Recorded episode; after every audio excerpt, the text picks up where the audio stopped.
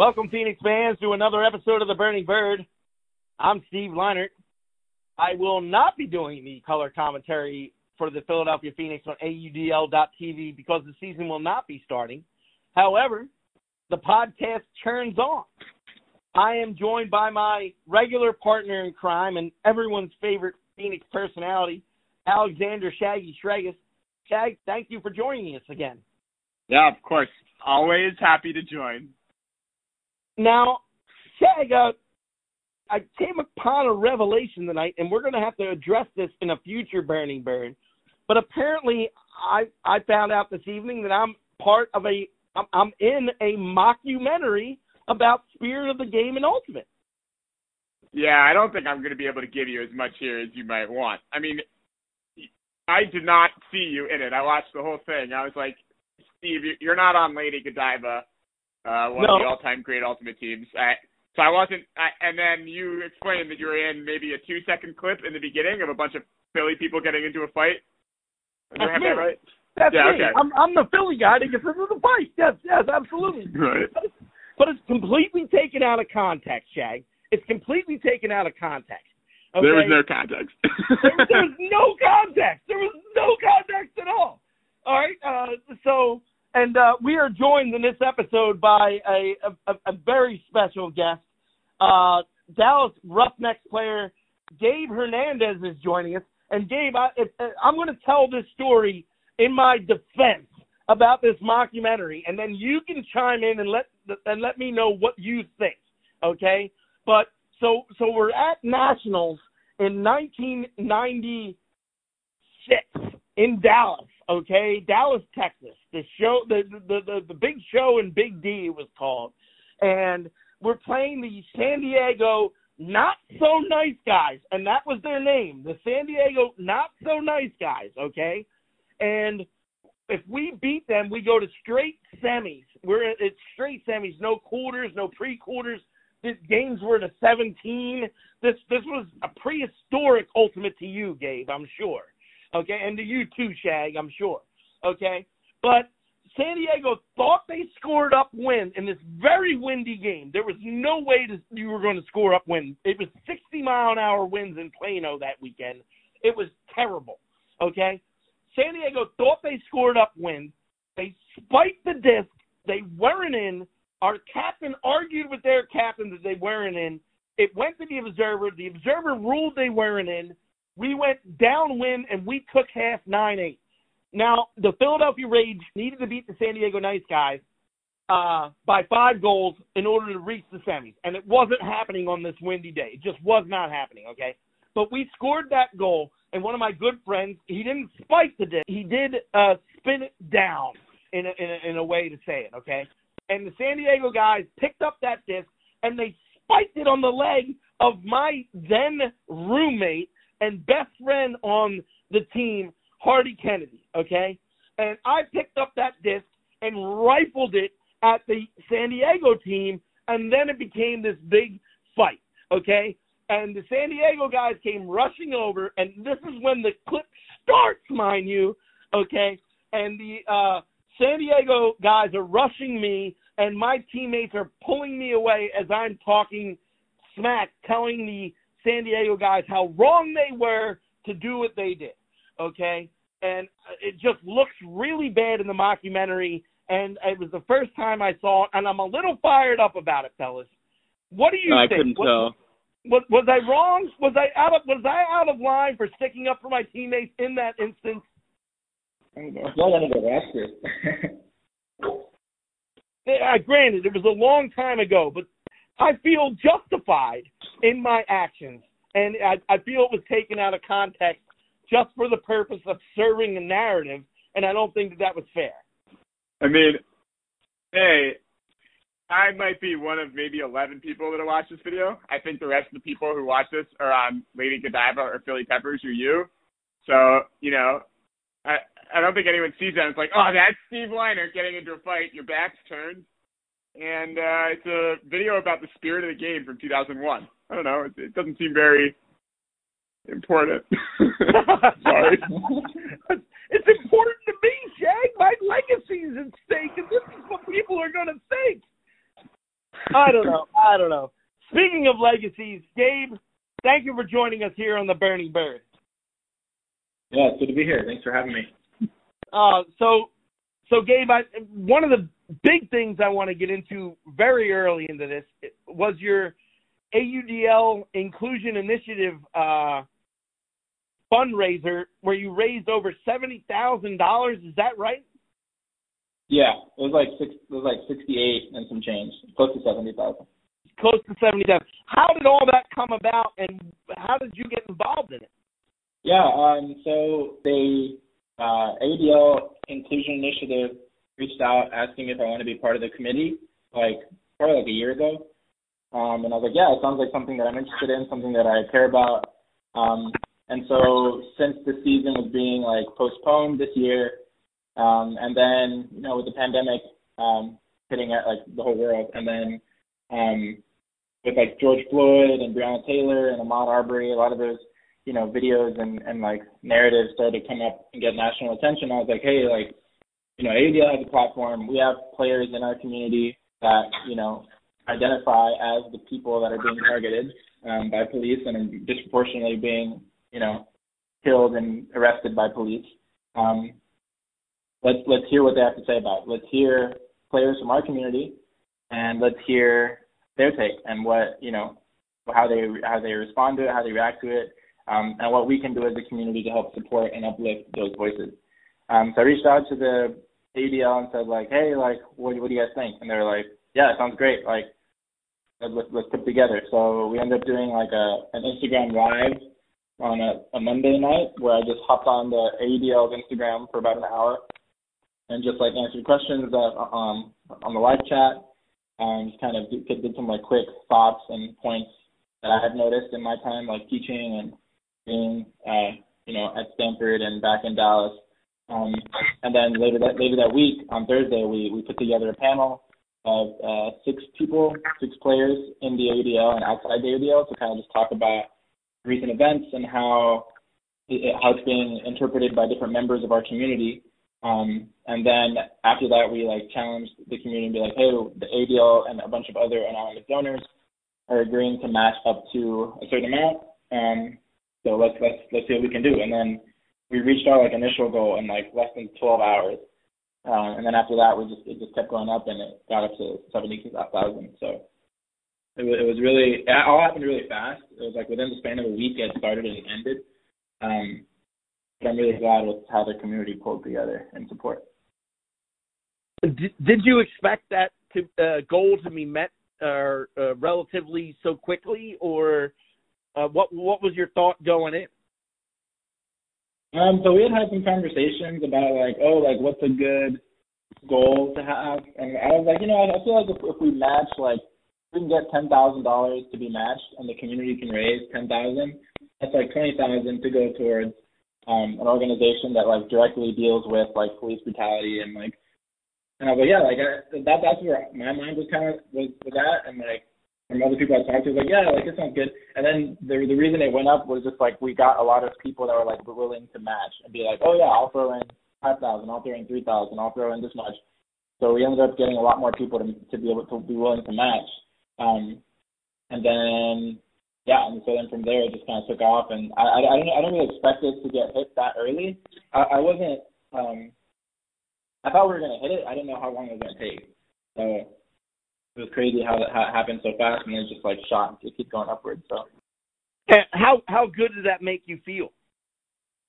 Um, it it, it, it made me feel grateful uh, that like people in you know in, in ultimate frisbee like you know they, they can they can hear the stories and they understand how it affects certain people in our community and certain people in the country. So it made me grateful to be part of a community that's like so willing to listen and willing to. pitch in, in, in, in any way that they can that's, like, you know, pre- presented. Um, and, yeah, I guess it was, it was a feeling of gratefulness um, to be a part of a community that, that was able to do that. Where where did that money go, and, and, and, and who does it benefit? Yeah, so we ended up uh, coming up with two options on the on the donation page. We said, you know, put your however much you want to donate, and then choose if you want to go to the Know Your Rights camp, which is uh, started by Colin Kaepernick, or the uh, Act Blue Charities, which is a basically it takes a donation and it splits it among like sixty plus uh, like bail funds across the country. And so the idea was like, oh, do we want to give the money to a large, you know, a large national organization, or split it up between local um, organizations that would pro- like use it in a different way? Uh, so I ended up getting the Know Your Rights camp got the most votes, uh, so we donated all of it to that to that organization. Um, and their their you know their biggest their big mission statement is to basically educate uh, entire communities, because with their ed- educate them with their rights and their Yeah, with their rights when they deal with like law enforcement, um, because you know once that's like the beginning of like the process. Like if you know your rights when you're dealing with police, like that can save you know a lot of a lot of trouble down the line if you know what you're allowed to do, what your right is. Um, so they they're dedicated to like education and empowerment uh, through communities. Um, so that's where the money went to, to them and to to their mission. Um, being a uh, former Stanford Bloodthirsty player. And a, a Callahan Award winner at that. Um, congratulations on, on that award. That's something you'll take with you forever. That's that's amazing. Um, uh, what uh, it, it still seems like you've experienced some aspects of racism in the ultimate community. Can you talk about that a little bit? Yeah, I think um, a lot of it is I, I wouldn't classify as like direct.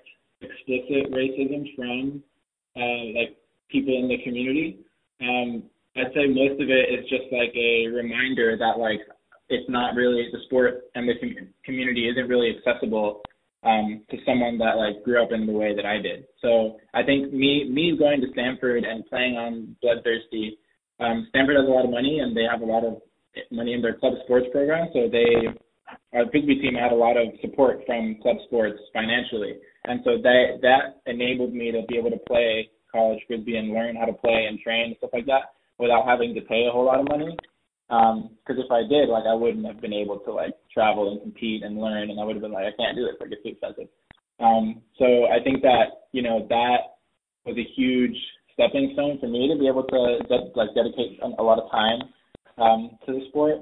Um, And then once, you know, once I got to a, a place where with the Callahan and with like playing on like a, um, on Double Wide and the Roughnecks, like you get to a point where you realize like, oh, like most people here aren't really like, you know, they're not like, they're not like me. Like they're not low income Hispanic. Like there's, there's like a couple, like a handful. Um, but uh, for the most part, there's definitely a, a white majority.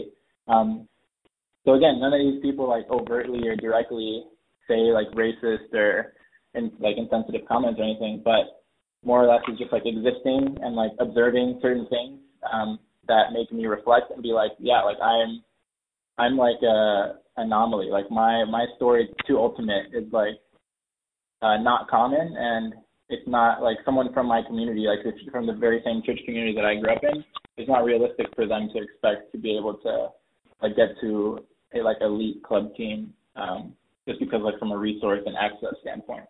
But I guess let's summarize, um, Yeah, no, nothing. I haven't experienced anything explicit um, from anyone, but it's just like a, a systemic thing that I uh, notice and observe and kind of like reflect on uh, from time to time.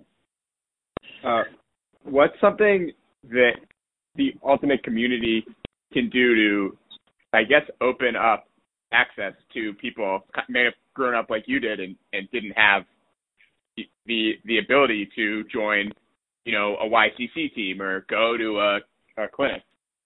Yeah, I think um, I think the biggest, like, barrier is there, there's not a whole lot of, like, return on investment for Ultimate Frisbee outside of, like, just general, like, competition and, like, and like fun and, like, competitiveness and, like, you know, like, with, like, club, like, you just pay, like, three thousand dollars to like, and, and even if you're on, elite, on like an elite team, like you'll pay thousands and thousands of dollars to go play and maybe like win something for the team. But like, like the culmination of all this hard work just culminates in like more spending. So like, it's not exactly conducive to. Uh, and it wasn't until I started playing like club for the first time where I was like, wow, this is like a lot of money. um, so I think first, uh, like leveraging some of the professional leagues, like the A D L and the P U L.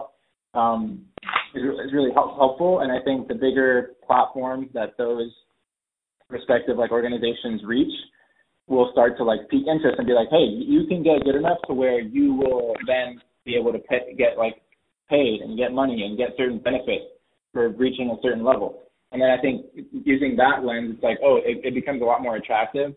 Um, and then you can like really focus on like youth development and the youth scene, um, and introducing it in places that like, you know, people aren't used to like playing, like at, like the park by my church where a lot of Hispanic and Black population, like it's not common to see ultimate frisbee played there. Um, so I'd say like, A, you need something that like is has tangible benefits and tangible returns, and like, hey, if you dedicate time to this, this is where you could end up. Um, and then B, like going into, you know, maybe like partnering with like Y M C As or Boys and Girls Clubs and like helping run clinics in that are that are more that are closer to the places where, you know, those populations uh, tend to live, as opposed to like the the, the parks in the suburbs or something. Well, I, I, I personally grew up in inner city Philadelphia, right? And uh, I had to, uh, I, w- I went to Central High School in Philadelphia, which is one of the more prestigious high schools in the uh, city, but it's a public high school, right? And um, they, uh, I, I ran, I happened to run into a group of, of people that played Ultimate, and they sucked me in. And uh, that's how I got my start. And if I didn't have those people um, show me Ultimate and have me enjoy it so much, there was no way for me to be involved this many years later. We're talking about thirty-two years after the fact that I'm somewhat still involved in the sport. And I I, I, I just applaud your initiative and uh, trying to get the sport to people that might not necessarily be introduced to it. Because it, it, it can be life-changing if it sticks. And I, I, I think you feel that way. Is that the case?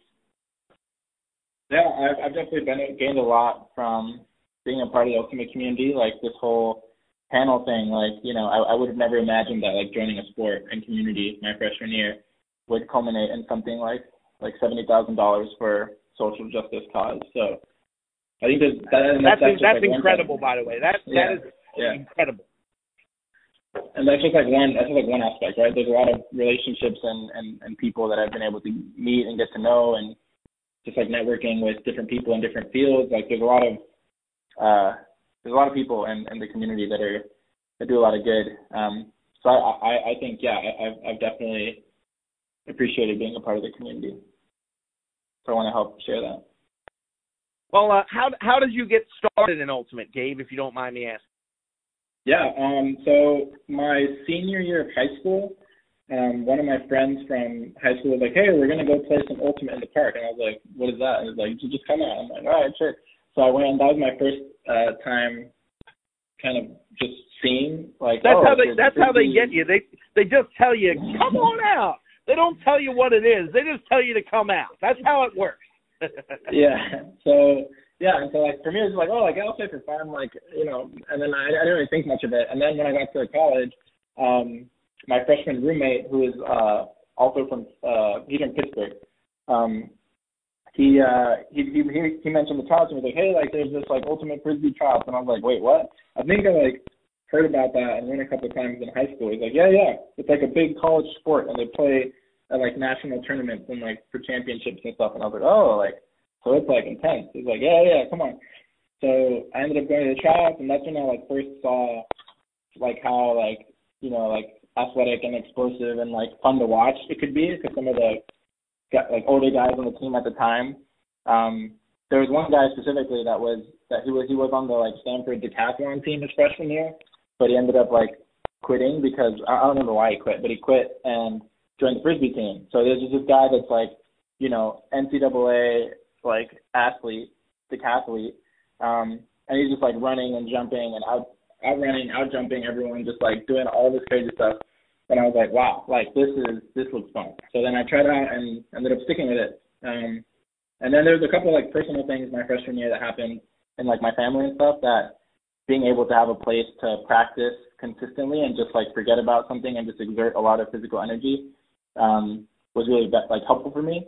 Um, so that helped me also have an avenue to just like release a lot of stress from being, you know, being in college and also being like first generation in college. A lot of that, a lot of stress that comes with that. Um, so it became like a place for me to just exist and, and run around and, and, and have some friends in the community to, to support. So it, it kind of happened, you know, happenstance, just like happened to join, and then it just kind of solidified over time, and I stuck with it for four years in college. Um, what could you tell us about the Bloodthirsty Stanford program that people might not know? Do, do they indoctrinate their freshmen onto the team, or do you have nicknames you give people or anything like that? Yeah, so we have um, we have like a so at Stanford there's this tradition called rollouts, roll, like uh, and, and like a lot of uh, different student organizations do it. Like you'll audition for like a, a group, or you'll try out for something, or you'll like apply for something, and so like then that group, there's a certain day where they just roll you out. So they'll just show up at like you know four, four, five, six in the morning, and they'll just like bang on your door, make a lot of noise, wake up everyone in the hallway. And everyone's like, comes out together, like, what is going on? Like, they're just, like, celebrating and, like, welcome to our club, da da da, let's go, we're going to go do this, we're going to go do that. Um, so for us, we, we had our, our version of rollouts, um, and we would go and just, like, jo- like run around campus, um, and, and it culminated at, like, a campfire where we, like, shared, uh, like, stories and, and gave each person nicknames um, based on, like, their tryouts and, like, relationships that we had built with them so far. Um, so we definitely had nicknames, and there was like a rollout process that we did. Um, that was always really fun every year. Hey, what's, what's the coolest part about going to Stanford? As an East Coast guy, I have very little information about what it's like to go to Stanford. I know Tiger Woods went there. How how awesome is it out there? Like, can you, can you, it sounds like paradise the way they make it sound. Yeah, I mean, I I can de- I definitely enjoyed my time to the fullest extent. Uh, I think my favorite part about it is that like there's this really cool balance between like just like California, like it's always like sunny and like everyone's kind of laid back and like let's go to the beach. Like there's that aspect of like being on campus with like the palm trees and the nice weather and like. And then there's also the aspect of, like, everyone there is, like, doing all this inc- incredible, like, research and work and, like, internships and, like, so it's a combination of, like, being really, com- like, really, you know, really, like, I guess competitive. It's also not really, like, competitive, though. Like, I would say it's a combination of just being, like, kind of relaxed and laid back and down to earth and, like, people just doing this, like, incredible work uh, in their field. So it's, like, You, you you talk to someone and it's like a friendly conversation. Oh yeah, like yeah, like you know, just like a, a conversation that you just have with someone laid back. How you you know whatever, and then later on you find out that they like like you know they're like a lead researcher on some crazy project as like a freshman, or like they're taking this like crazy class, or they did some like there's so many people that I met that I was like wow, like you're you're you're you're crazy, you're incredible. Um, so I think the combination of having like really impressive people, but having them also be down to earth and like really friendly and not really cutthroat in any way was my favorite part of it. All right, you, you played three years in the A U D L, uh, one with San Jose and two with Dallas. Uh, can you talk about your first tryout for the Spiders and what made you go out for them? Yeah, so my first year was – so I played uh, with the – so it, it went Roughnecks and then Spiders and then Roughnecks. So I played the Spiders oh, I'm, in between. I'm sorry. I, I had it back. I'm, I had it mixed up. I apologize. No, it's all good. Um, my first tryout was, was, was crazy because it was, like, my first time playing with – it was my junior – yeah, it was so my you were, junior you were in Cal- you were in California and you went to try out for the Dallas Roughnecks? Yeah, so I, so I since I grew up in Dallas, Uh, I was back for Christmas break, and their tryout was during our break. So I was like, yeah. Oh, wow. That's awesome. so, yeah. So I How convenient. Um, yeah, exactly. um, and, and it was good. Like, it was the first time for me seeing a lot of players that I'd never heard of or seen before. Um, and it was really fun to watch and, like, have people to, like, that were, that were really, like, a lot better than me and being like, wow, like, this guy's really good. I want to I want to get him. I want to get a block on him. I want to. You know, do something. So it was definitely a, a cool experience to get to go from like being you know, like a consistent player on a on a college team to then being like trying to earn your stripes again um, on like a pro team. So it, it was a really cool experience. Um, and then yeah, but I played like maybe like four games with Dallas my first year because our Stanford doesn't end until uh, like June, which is like kind of close, kind of close to the end of the season, or like second half of the season at least. So then when I actually moved back to Dallas, it was like, oh, like we have like, you know, not a whole lot of games left, so they kind of stuck me in. Um, so I played like four games with them. The following year, I was with uh, San Jose, and I played like two games before I tore my A C L. Um, and then finally, my third year was the first year that I got to play a, a, a decent, you know, length of a season, which was this past year, um, not uh, twenty nineteen. So I haven't, I haven't had a full year in the A U D L yet. Uh, so I'm, I'm, I'm hopeful that's, that's coming soon. Well, still, you've had some impressive stats, uh, one hundred twenty points played, ninety-five percent completion percentage. I mean, that's uh, pretty strong, even though you didn't uh, have a lot of time in the A U D L. I, I didn't actually know that, so I appreciate it. Were you rostered for any of the championship teams for Dallas? Yeah, last year I, I was on the playoff roster, um, so I got to play in championship weekend and the championship game against New York last year. And, and what what is it like to play in championship weekend? Like how how, how much is it ratcheted up, the intensity, and uh, like uh, how much fun is it exactly for a player? Yeah, I think it's I think it's a lot, uh, it's definitely a lot of fun. Um, a lot of pressure too, because like it's like the whole season is culminating in like one or two games, right? And like you have the, the team you've been around, you've played with the whole season, and like all the hard work and all the conversations about like finally winning a championship. Because Dallas, we haven't won one since that like super team. So a lot of guys on the team are like really like we, we got to get one. Like we we don't need the super team to win, right? Like. Um, So I think it's it's definitely a lot it's a lot of fun to compete with, with a lot of your, your close friends. Um, there's a lot of pressure to be like, yeah, this this is it. We gotta we gotta play our best or, or or you know give it a shot next year. So it's definitely really cool. Um, and also I, I think like when you're there, like the stadium's like pretty full, um, but it, it it like it doesn't it doesn't feel like any it doesn't feel a whole lot different than like a, like a normal season game as far as like audience goes. Um, it isn't until, like, after the fact, at least for me, it wasn't until after the fact when I was seeing, like, commentary and people watching and commenting, and I was like, wow, like, a lot of people are actually watching this. Um, because when you're there, it's just like, oh, you're at a high school football stadium, like, there's, like, there's bleachers, there's people in the bleachers, um, and you know the context of the game, but there's not, like, a huge, like, oh, my God, like, there's fifty thousand people watching right now. It doesn't feel that way. So it definitely um, is fun. There's there's like pressure and like to perform and like pressure to perform. Um, there's also aspects of it that feel like pretty familiar. So the uh, Philadelphia Phoenix, bringing it back to our little neck of the woods here. Um, we played New York pretty tough in twenty nineteen, um, at least in the second half of the season. So we have an idea what it's like to play against the Ben Yacht and the uh, Babbitts of the world and. And, yeah. and all those, and what what is it like to go against that team, a super team like you were just talking about, uh, where you're the underdog in the championship game?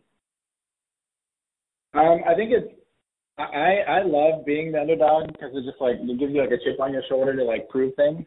Um, as far as like super teams go, like I, I feel like so all the people you just mentioned, um, I I played at some point before.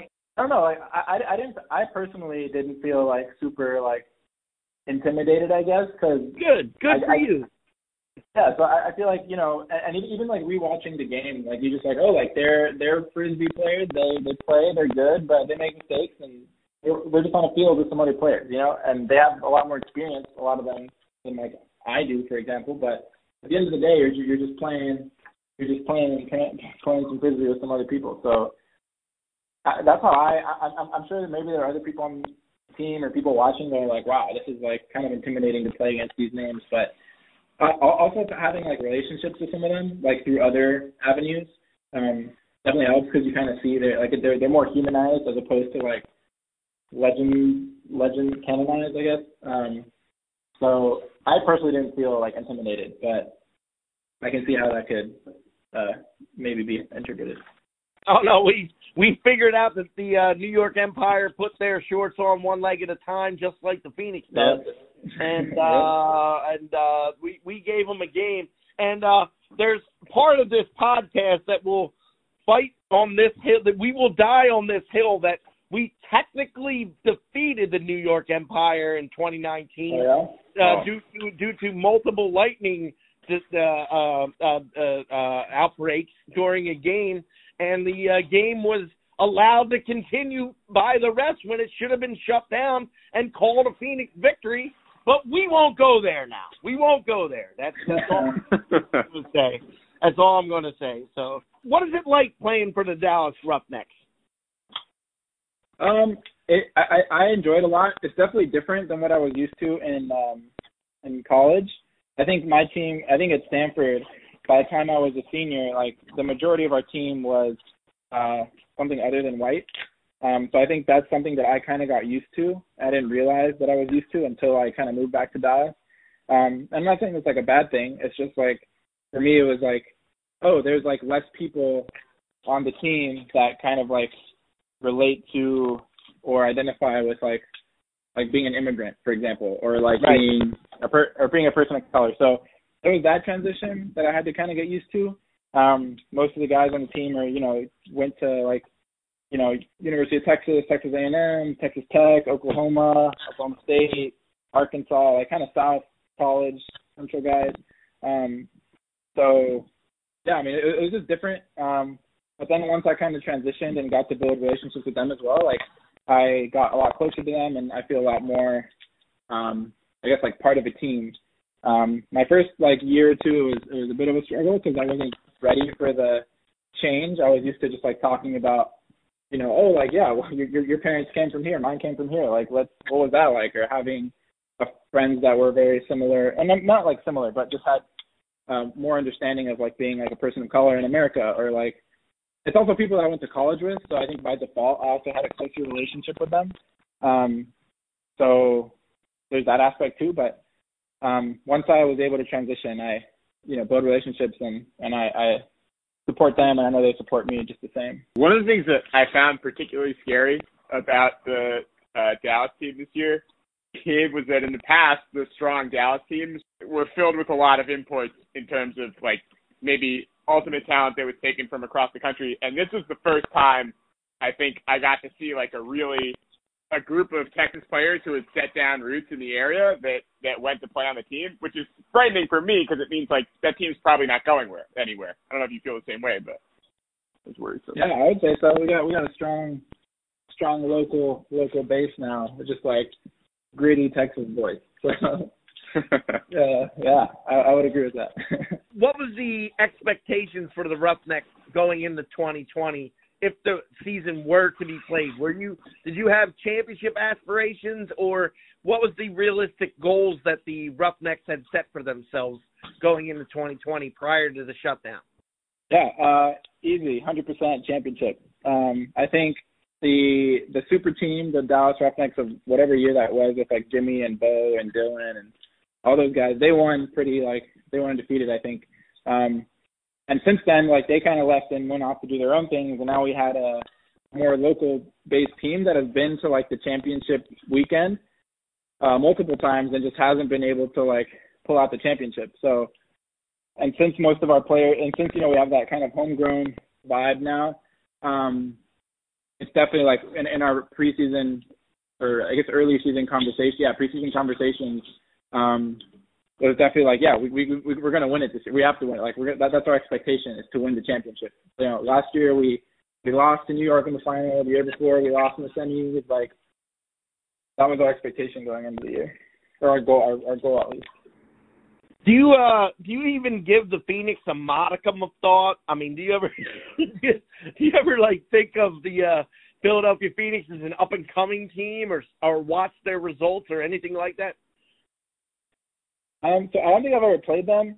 Um, no, no, no. I'm sure you haven't. I'm sure you haven't. But yeah. uh, I mean, like, just as, a, yeah. as an A U D L fan, do you look at some of the Phoenix uh, results and say, hey, that's surprising, or that lifts an eyebrow, or anything of that nature? Um, not really. Um, I, I think I'm also fair. like that's fair. Yeah. That's completely fair. Yeah, but I, I guess I also like identify as like an ultimate player that doesn't that hasn't historically followed that much ultimate. Um, I know at my time in Stanford, we would play teams that, you know, I talked to like our coaches, like, oh yeah, like this team has like this person and this person, and they've been good for this long. I'm like, but I'm like, oh, like you you could you could have told me that before or after the game, and I wouldn't have like known the difference. Um, so I don't really follow Frisbee that, like, I guess I haven't traditionally. Now that I'm, like, more in it, I'm, I've started to follow more things, but, yeah, the quick little side. um, and uh, just to cover all our bases, you're a teacher as your profession, is that right? And what do you teach? Yeah, I teach uh, sixth grade math in, uh, in Dallas I S D. How, how tough was this year on you? My word. yeah, uh, it was. It was. It hit, it hit us quick, you know. Like we, we, I saw. You know, you see what's happening in other countries, and like we, I was getting ready to start my um, like full year. Like we had, we had already taught everything that we were going to do that year, and I was just ready to hit the like the review stage of the school year um, for like the state test.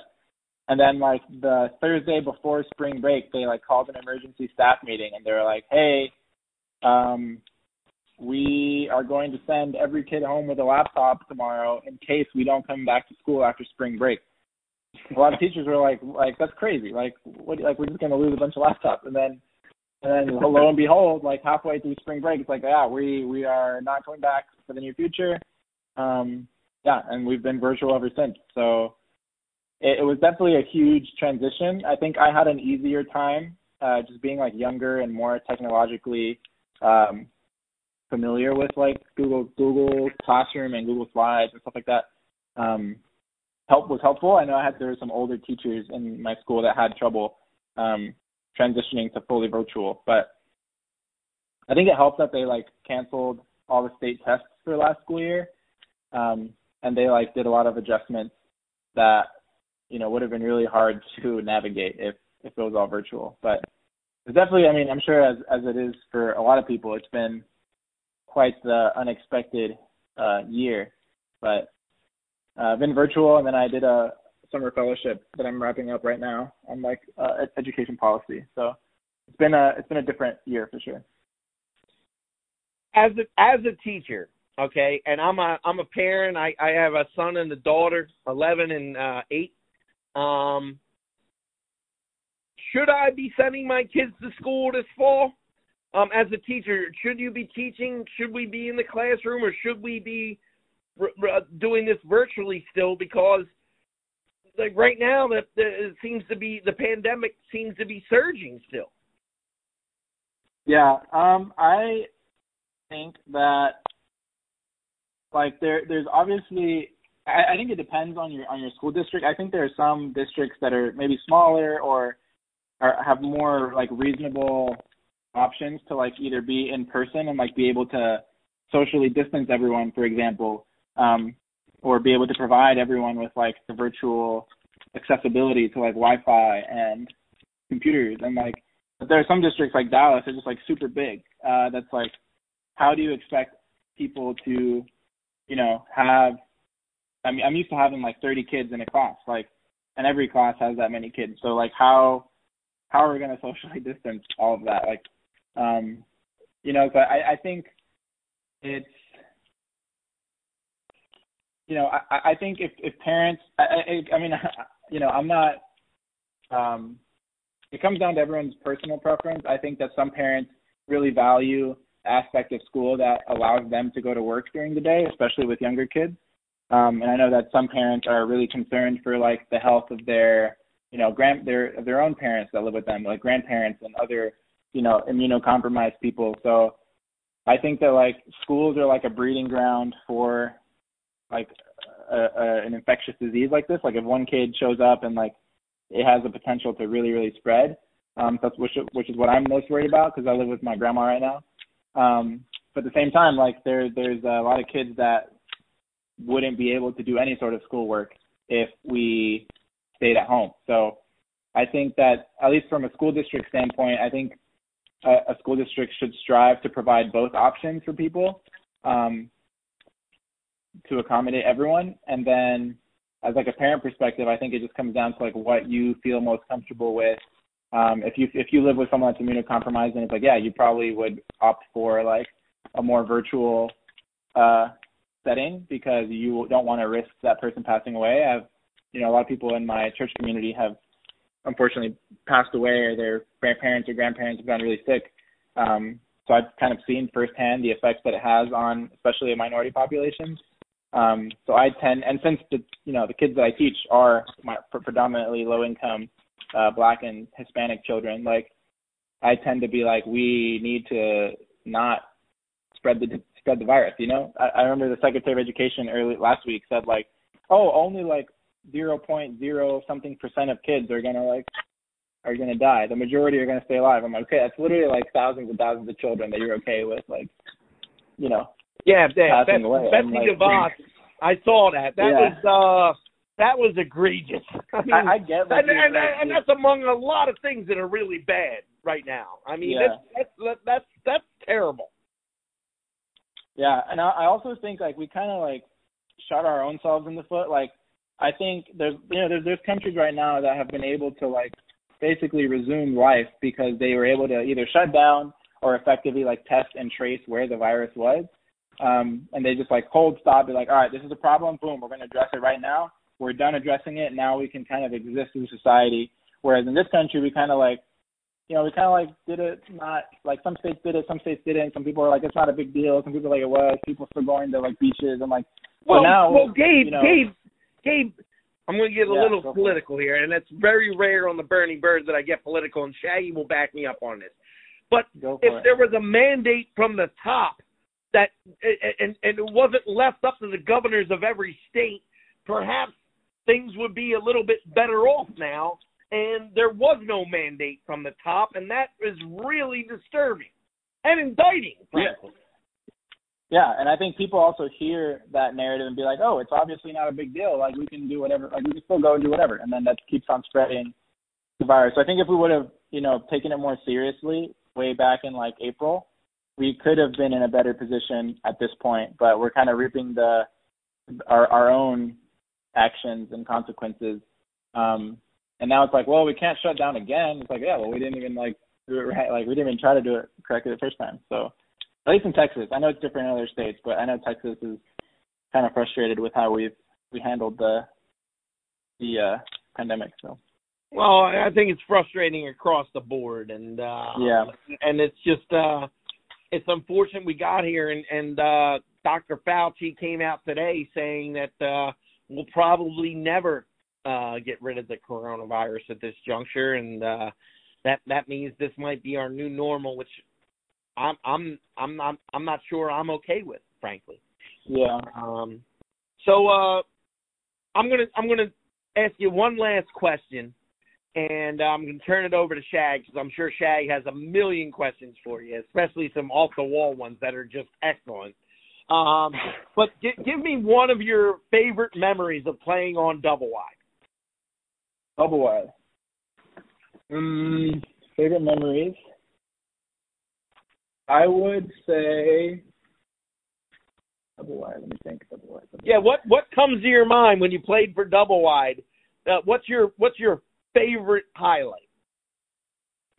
I think for me, was my first year on Double Wide was the year that we made the finals of the championship series. Um, and that was my first. So the first thing that came to mind was getting like my first layout D at like at nationals, um, at like a, like a you know a club, a club tournament. And so that's the first thing that came to mind.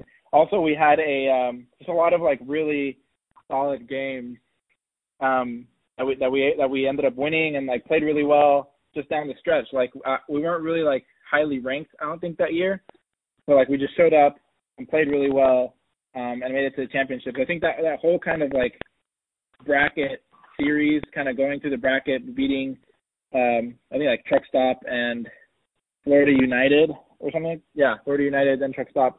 um, that was like a really cool first time to be at Nationals, you know? First time going to Nationals, you get an experience to go and play in the championship game against Revolver, which we didn't do too well in.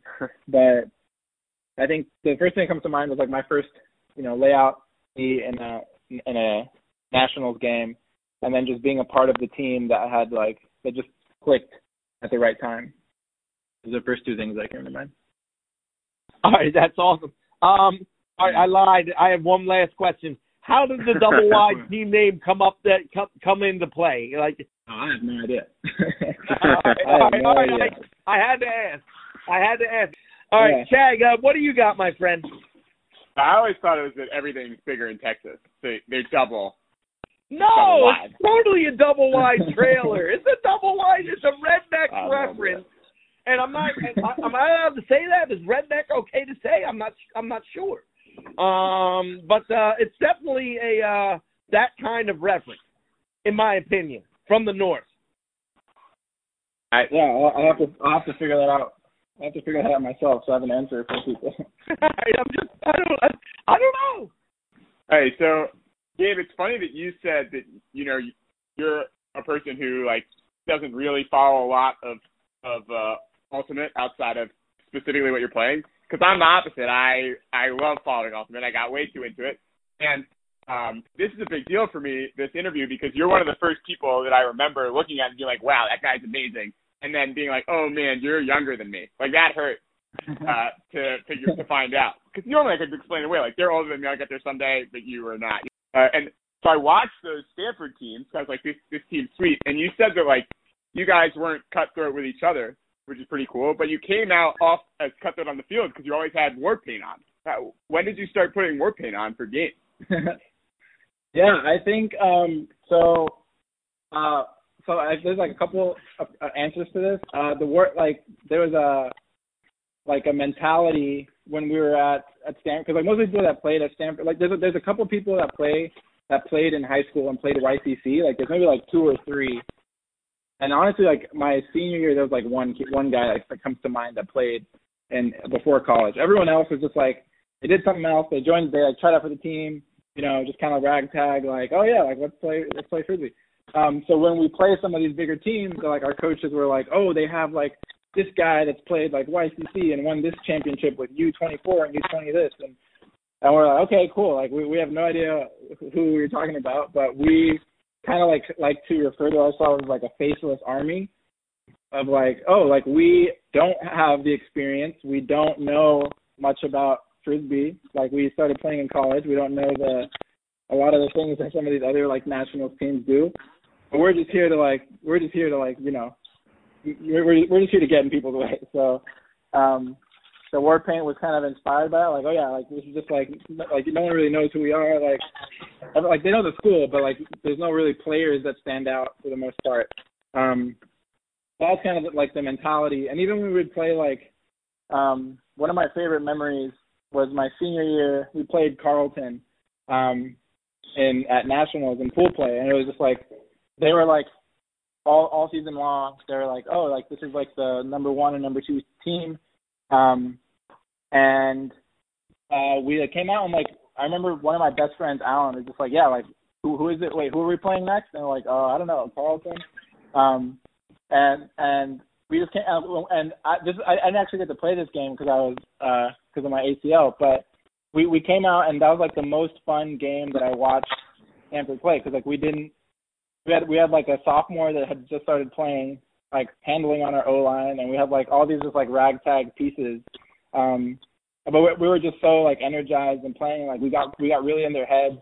Um, and I remember just like seeing so many really cool plays from like a lot of my friends that never played. I'm like kind of keeping go going toe for toe with like a with like a powerhouse. Um, so that's kind of I guess a long way to say that, you know, most of the players on our team were never super experienced. They played a lot before college, and that was kind of our approach, was like the Spaces Army, like war paint, like, you know.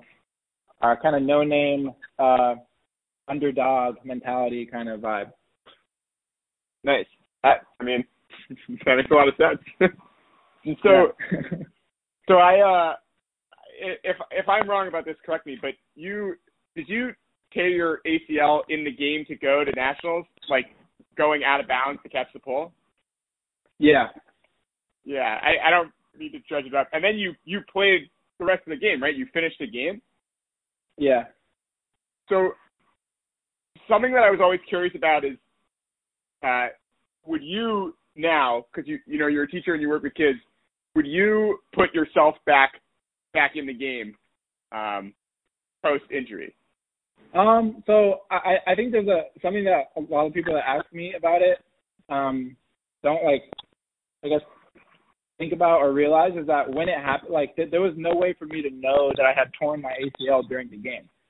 Sure. So whenever I, whenever it happened, like, the trainer came over and he did, like, his test, his, like, whatever the test is called, and he like and he's like, oh, it, it feels like it feels strong, it feels stable, it doesn't feel out of place, so it's just going to be like a pain management thing. Like, that's, you know, a terrible trainer. That was a terrible oh, trainer, man. I've had the A C L test, and you can tell right away when that A C L is torn. And let me tell you something. That trainer grabbed your ankle and grabbed above your knee and did a little wiggle and said, you're good. Bad trainer. Bad, bad trainer. Well, no. Go ahead. No, even even even after the fact, when I was like with the like the Stanford medical staff, like they did the same test and they're like, it, it doesn't feel like it's torn, but when you look at the scan, like it's definitely like not there, like your A C L is not there. But when they did the test, like they would do it multiple times because they were like confused. They were like, it doesn't feel like this is is is, is, is torn. Like it doesn't feel like anything's wrong. Mine um, mine was instantly diagnosed. It was like they just the doctor did a little wiggle, was like, yep, you're torn. He didn't need any imagery. He didn't need any extra, anything, M R I, nothing. I mean, that was just confirmation, just saying. Yeah, so, I mean, I, I think that's part of it. Like, I, I didn't know that it was torn. They told me, like, as, as long as you can manage the pain, like, you're good. So I'm like, all right, let's go. Let's let's play. You're, um, you're a warrior. You're a warrior. My word. You're Carson Wentz. You're Carson Wentz.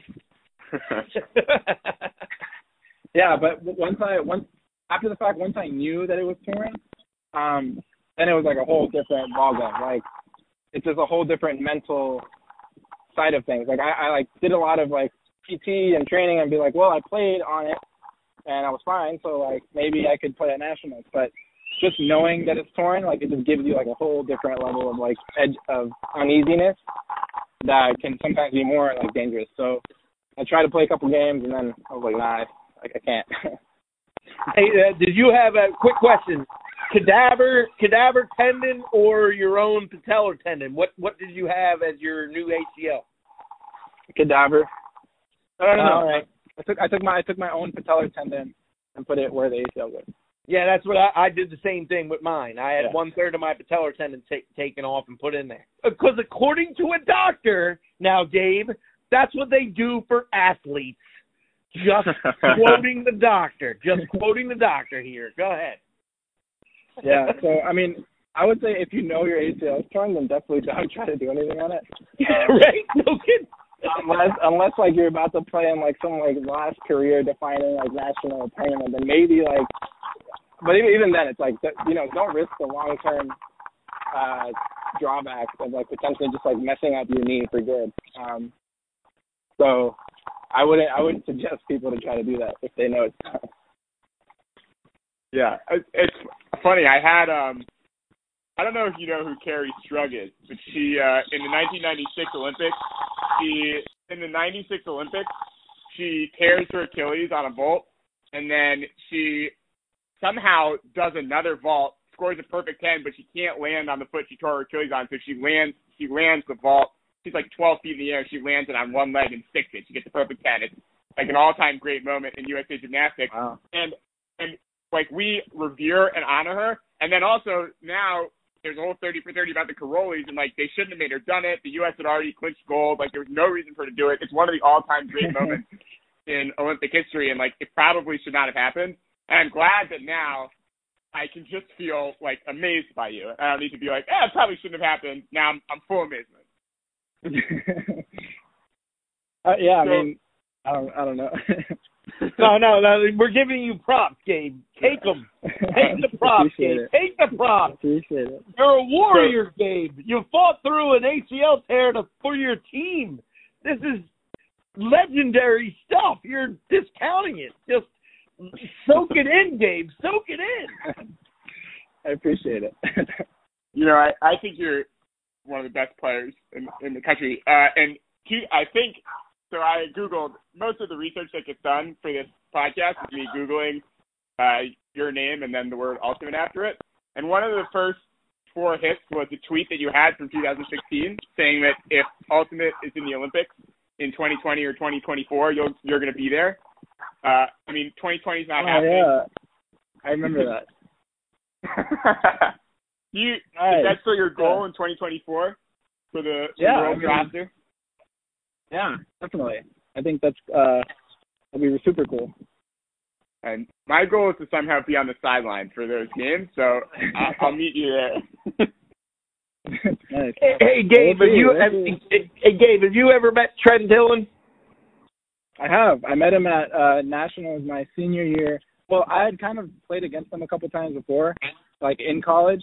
But the first time I like met him and got to talk to him and like tell him that he was like a big like you know kind of role model for me in, in ultimate like was at Nationals my senior year, um, and he was there to like present the Callahan to me. So I had like got a chance to talk with him and be like, hey, thanks for just you know being you and giving me a face to look up to when I was just joining the sport. I got to coach Trent in high school here at Radnor High in Pennsylvania. So uh, we uh, technically have crossed some paths, um, but not really uh, in that in, in that area. So I have a lot of respect for Trent, as I, I'm sure you do, and um, just uh, uh, just uh, he's a he's a quality person, and I see and I hear a lot of the same qualities in you, and it's just uh, you you are a tremendous individual. That's uh, very much respect. Appreciate it, man.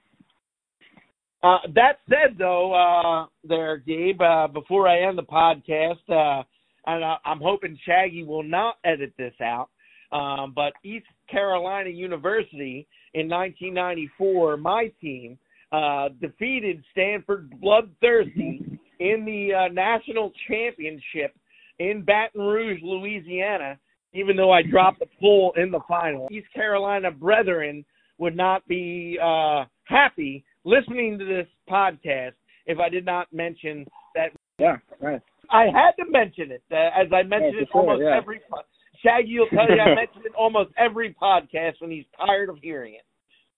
True. It's true. All right, Shaggy, you got anything else, my friend? Yeah. yeah. We're true. You, um... I keep interrupting you. I'm sorry. Go ahead. It's okay. It's okay. Gabe, are you still uh, are you, do you still write music? I do. Yeah. What I've kind of been music writing a couple of stuff. Uh, um, I I kind of like vary between like like sappy, love, pop, guitar, piano kind of stuff, and some uh, like more like I've gone a little more into like rap and like acoustic rap, like over like an acoustic guitar, uh, messing around with different beats. Um, So it's usually like either like a commentary on like how I grew up, or songs about like my romantic endeavors, or um, social commentary kind of stuff. So I've actually got a lot of a lot of chance to write the past like couple months because of the pandemic. So yeah, for sure. Is it? Uh, you put it out anywhere, or are you worried your kids are going to find it? What's the what's the scoop um, on the next album? I'm trying to yeah I'm trying to I'm trying to figure out. I'm trying to teach myself how to, like, produce music well, because I can, like, put it on GarageBand, but I'm trying to figure out how to get it to sound like a something you'd hear that's, like, mastered and produced. Um, so I think that's, like, the, the, the hurdle right now. So, like, I, I have, like, these songs. I want to get them to sound really good and then maybe put them, like, on, on like, an album on Spotify. Um, I have some, like, stuff that I've, like, put on SoundCloud. Um, that's kind of more informal, like, stuff, like, me messing around, like... But I do have a SoundCloud. There's some stuff on it. Um, but I'm I'm currently trying to teach myself that the stage. I can like put my put my music out there, but make sure it's also like well recorded. Um, yeah. I mean that makes sense. Do you? So I mean I'll, I'll tie this in eventually. But after pitching to the school board, you know I know you've said before that you want to be the the principal or the superintendent of the district. Is that still something you want to do after having to like go through all the rigmarole this summer? Um, I think, yeah, I think I'm I'm still open to that. Um, I, I think I would either want to do that, go the principal superintendent route, or um, get, go back to school for like policy and education, or maybe like even law, um, to try to work in uh, in like a at the state level, um, to try to like come up with curriculum or policy, um, kind of lar- larger scale picture. Um, so I'm still not sure what I exactly I want to do, where I feel where, I'd, where I would feel most impactful. Um, but both of those avenues are ones that I'm still like thinking about.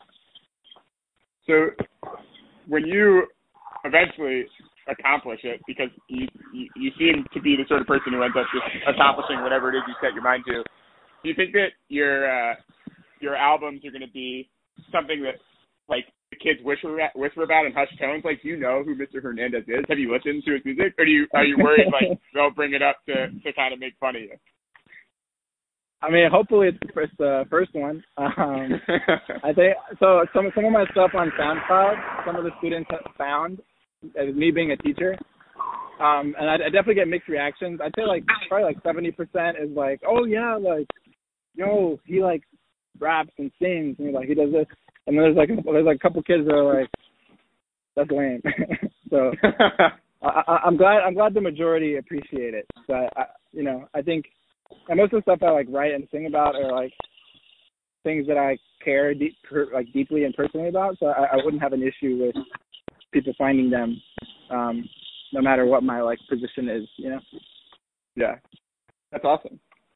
So, I work with I work with sixth graders right now, and if if a couple of them don't think something's lame, then uh, then it's not good. So yeah, yeah always... exactly. Shag, if they listen to the podcast, sixth graders? No, no. Not mine. Have, have they listened? Have your sixth graders listened to the Bernie Bird? I think that if they found this, they would be over the moon. That's awesome. No, yeah. All right. That, those are my questions. Thank you so much, Gabe. Cool. Yeah, no problem. All right. Do you have, uh, Gabe, do you have any questions for us as Phoenix fans, Ultimate players, former Ultimate players, a fat old guy doing a podcast? Anything you have, let it let it rip. um. Hmm. What are your what? Where do you think our sport will be in ten years? Wow, that's a good one. Ooh. I, I think I think I think it's an established Olympic sport at that juncture. That's that's that that's number one. I think the A U D L is has expanded to thirty-two teams at that juncture, and um, I think that's the future of the game is the A U D L, and uh, I think the television exposure. And the uh, the Olympics, the Olympics are going to be great for Ultimate. Um, it's it, it's just going to be like having different countries showcase their best talent against the best talent from other countries is going to be amazing. And frankly, uh, when Japan or Australia or another country up or uh, upsets Canada or the U S for a title, it's going to skyrocket ratings in our sport, and I think it's going to be huge, and that's my expectation. That, that's that's what I see the future of the game. Um, what do you think? Am I, am I am I off base? Am I off my rocker? Am I am I speaking out of turn? Please tell me. Maggie? Uh, I used to be – Gabe died. Dave digresses to Shag. This is great. Go ahead, Shag. I used to be more blasé about the future of the sport, uh, but then this guy that I know sent me a mockumentary about Ultimate Frisbee from two thousand one that I watched, and I gotta say, we're like, I mean, we look like the, the, I don't know, we look like the World Cup compared to what they were doing back then. So the mockumentary is terrible. No context. So, no context. You know, we, if we keep going up like that, it's sky's the limit. I, I think the Olympics, I used to put more stock in the Olympics for the sport. Um, I think that uh, the the various pro leagues being able to get contracts with um, with you know major broadcasting networks kind of eliminates the need for Ultimate to be in the Olympics to become a a uh, a more household name, and and I think that like if if the P U L and the W L and the A U D L, if they all keep um, promoting the way that they have been these last couple of years, and I mean it's obviously different with um, the Livingston's leagues, which are self-funded, so they have a little bit more leeway in terms of what they're looking for. Uh, but I think that, that that has broadened the uh, scope of Ultimate immeasurably, and I can't – it's tough to say in ten years. I think that uh, Pro Ultimate will be profitable. I think that's my prediction for everyone involved. Right. That's where I'm putting the sport at. How about you, Gabe? What do you think? Answer your own question. um, ten years. I think I think Olympics is reasonable, uh, given like the, the things I've seen and read about the considerations. Um, I, I do think that like having established like leagues with to televise like broadcasting networks, it does more for the sport than the Olympic stuff. Because like there's some Olympic sports that like don't have a huge market. Um, I guess that they might, but it's kind of niche in the same way that the Ultimate is. But um, I, I agree. I think that like the, the A D L, P U L, those like pro leagues with those contracts, like those are the ones that can really, you know, grow it to the next level where more people are involved, more fan, more fans are involved. Um, I think that being more like, uh, like con- or more willing to like give opinions on like social narratives and like social justice and like taking a stance on those things can really help also. Um, because people see them like, oh, this is, this is great. This is, this is a, a sport, a league, and they're promoting what they think is right. And that's, that's respectable. So, I think all those things, if, if the leagues continue to do that, and hopefully they don't, you know, they become profitable soon for the sake of the owners and, and all the people that are investing. Um, but yeah, I think I, uh, I hope it's I hope it's profitable. I think it can definitely get there. It just needs to consistently like make some big moves every couple of years. So I wouldn't be surprised. All right. Well, uh, Gabe Hernandez, thank you very much for joining us here on The Burning Bird. It's been a pleasure having you. Thank you very much for coming on. Yeah, thanks Thanks for inviting me. It was, it was great to be here. Well, for Gabe Hernandez and Alexander Shaggy Shragus, I'm Steve Leinert. Thank you for joining us again here on The Burning Bird.